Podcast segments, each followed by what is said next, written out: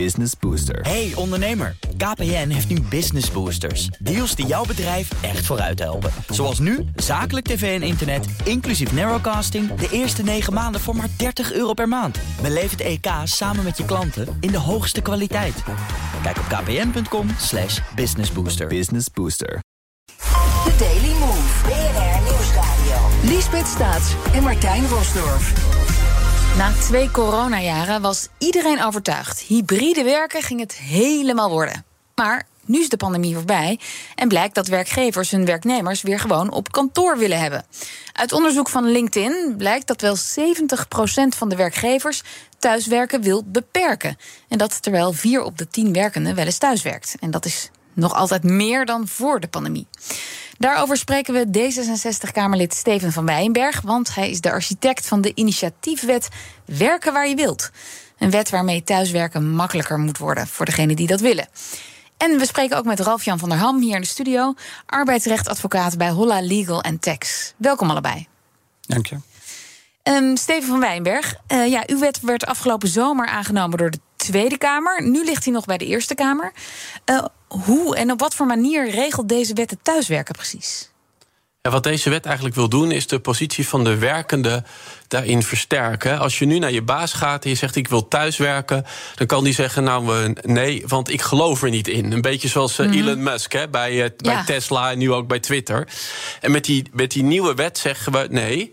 De werkgever mag alleen nog maar nee zeggen als het gewoon echt uh, niet kan. Als het niet redelijk van de werkgever kan worden gevraagd. En wij denken dat daarmee dat gesprek tussen de werknemer en de werkgever veel beter uh, tot stand kan komen. Want uiteindelijk moet het daar gebeuren tussen werkgever en werknemer.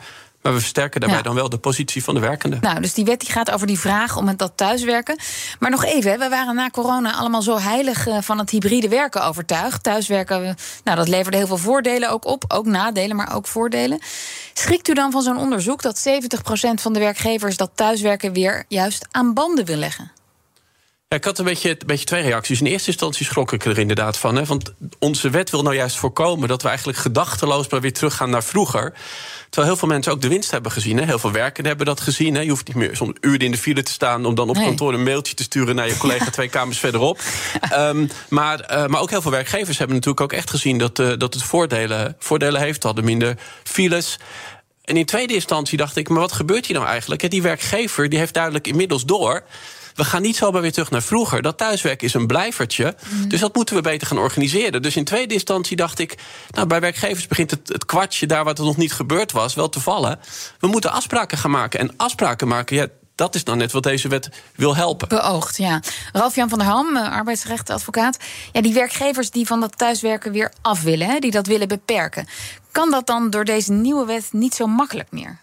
Hoe ziet u dat? Nou, in ieder geval een, een stukje minder uh, makkelijk. Het is uh, denk ik uh, om in maanterminologieën te blijven. Een small step for man. Mm -hmm. uh, maar het is wel een stapje in ieder geval vooruit. Hè. De, de, de bewijslast, om het maar even zo te zeggen, die wordt omgedraaid. Het is niet meer heel gemakkelijk om te zeggen, nou, ik nee, wil, wil thuis ik niet. werken, want... Want, nee. uh, dus uh, de werkgever die heeft dat wel dat balletje wat hij in het doel moet trappen. Als hij wil zeggen van, joh, ik, ik wil dit niet. Hè. Dan moet nee. je toch redelijke gronden voor aantonen. Maar goed, redelijke gronden, goede argumenten. Wat kan dan zo'n argument zijn om het af te wijzen? Kijk, nou, wij zitten hier nu in de studio. Nou, dat is nog wel ja.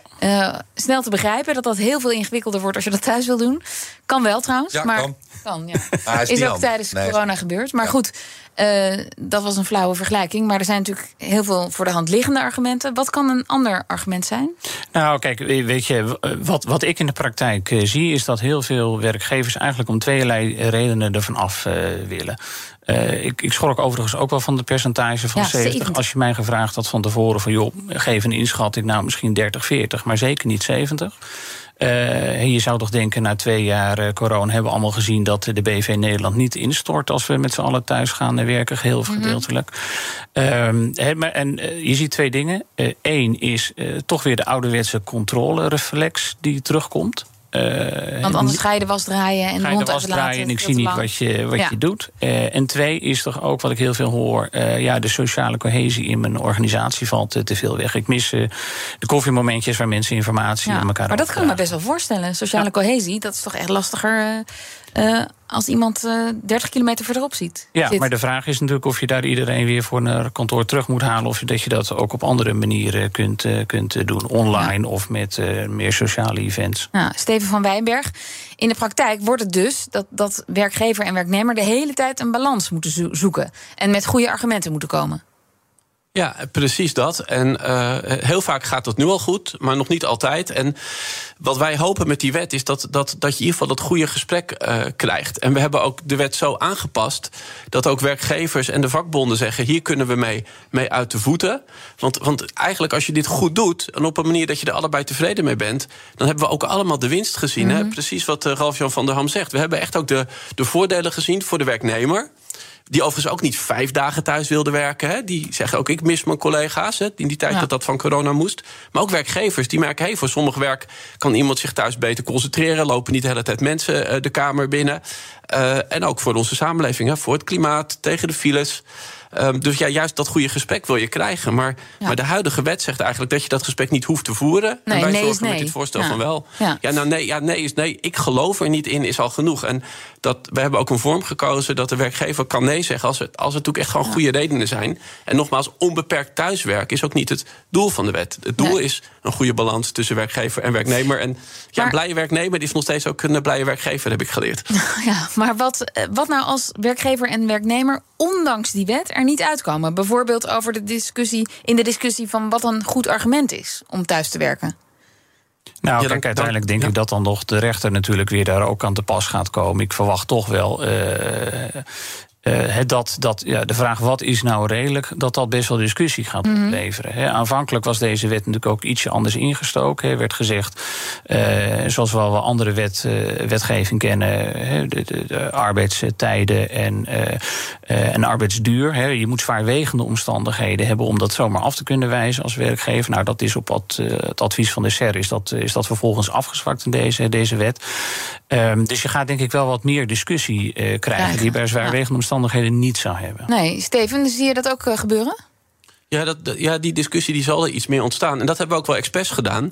Omdat de werkgevers zeiden, uh, en dat was, vond ik, en gelukkig ook de vakbeweging, wij zeiden eigenlijk allebei, dat snappen we wel. Ja, kijk, zwaarwegend, dan moet de lat heel hoog liggen. Hè. Dan moet het echt 100% niet kunnen. Maar bijvoorbeeld die sociale cohesie, waar jij het eerder in deze mm -hmm. uitzending over had, ja, dat wil je wel echt zijn plekje geven. En we hebben dus het criterium iets meer opengelaten, zodat een werkgever kan zeggen: ik snap thuiswerken, maar kunnen we dan wel op die ene dag met elkaar een team-event houden, waarin bijna iedereen er, als het even kan, is. Mm -hmm. En dat, dat is ook precies eigenlijk wat je hier wel wil. En ja, in het arbeidsrecht is het dan vaker zo, maar dat heeft jullie andere gast nog veel meer verstand van dan ik. Uh, dat dan de, de, uiteindelijk in de praktijk de rechter gaat oordelen. Die kijkt naar de hele situatie. Ja. En daar ontstaat dan ook een beetje de, de uitwerking maar, maar, van deze norm. Maar vreest u dan niet enorme dossiers op het, uh, op het bureau van de rechter? Al die mensen die een conflict krijgen? Nou, de ervaring ook met die andere wetten was ook dat daar wat is zwaarwegend uh, bijvoorbeeld, dat dat ook door de rechter eigenlijk uh, ja, van geval tot geval werd beoordeeld. De over, over, overgrote deel van de mensen komt natuurlijk gewoon uitstekend uit hè, tussen mm -hmm. werknemer en werkgever. Um, en daar, dat, dat maakt dan meer duidelijk. En als er dan één of twee van die uitspraken liggen, dan zie je dat dan later mensen zich daar weer uh, al van tevoren rekening ja. mee houden. En kom je weer minder bij de rechter. Want okay. er komt steeds meer duidelijkheid. En uh, Ralf-Jan van der Ham, kunnen werknemers ook recht ontlenen aan die coronaperiode? Zo van ja, toen kon het, toen ging het goed, kijk maar. Uh, dus nu mag het ook. Ja, nou, dat is een goede vraag. Kijk, in de coronatijd zie je dat uh, rechters zelf heel veel toen nog hebben gezegd: van joh, je hebt niet automatisch een recht op thuiswerken. Uh, dat is eigenlijk toen grotendeels wel de lijn geweest. Maar je hebt ook het leerstuk van verworven rechten van de, wat de Hoge Raad in het arrestbond Meijer heeft duidelijk gemaakt. Als je een bestandige gedragslijn hebt als werkgever en ja, je maakt niet te veel voorbehouden, dan loop je daar wel een risico dat na verloop van tijd een werknemer best zou kunnen betogen. Joh, ik werk nu al eigenlijk 2,5, 3 jaar gewoon ja. zo op deze manier. Hoezo gaan we dat nu in één keer veranderen? Ja, het gewoonterecht heet dat. Ja. Ja. ja. Um, de VVD in de Eerste Kamer, Steven van Wijnberg, die vroeg zich nog af hoe het dan inderdaad moet met die sociale cohesie. En of deze wet daarin voorziet. Ja, wat, wat we hebben gedaan, dit is natuurlijk een hele terechte, terechte vraag. Uh, en dit was misschien wel de hoofdreden, die sociale cohesie, waarom wij ook de vorm van de wet wat hebben veranderd. Omdat uh, werkgevers zeiden.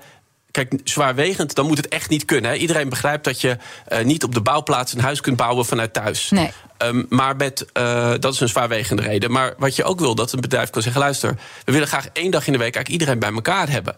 Nou, ik denk dat een rechter daar, daar meer oog uh, voor zal kunnen geven. door de wet die we nu hebben ingediend. Dat vonden gelukkig ook de, de werkgevers en de vakbonden. Dus ik denk dat, uh, dat juist onze aanpassing bedoelt hier recht aan te doen. Want dit punt is terecht. Hè. De ja. werkgevers en werknemers willen wij echt helpen hier samen goed uit te komen. Ja. Tot slot, Ralf Jan van der Ham. Ja, als ik nou een hele krakkemikkige bureaustoel thuis heb. en ik krijg daar rugklachten door, wie is er dan verantwoordelijk? Ja, jouw werkgever. Werkgever? Ja, ja want die is in beginsel natuurlijk uh, gewoon aansprakelijk voor een goede werkomgeving. Dus ja, als je een krakkemikkige stoeltje hebt of je struikelt over het snoertje thuis onder werktijd, dan uh, levert dat uh, best een uh, leuke juridische discussie op. Zijn er al voorbeelden van eigenlijk na de Nou, er wordt tot nu toe nog heel weinig over geprocedeerd. Maar ja, dat zijn wel dingen dat als je natuurlijk dat nog meer gewoon gaat mm. krijgen, dat het best interessant wordt. En ook daarnaast natuurlijk de vraag van ja, hoe ver heb je als werkgever het recht om te treden in de privacy van iemands woning thuis?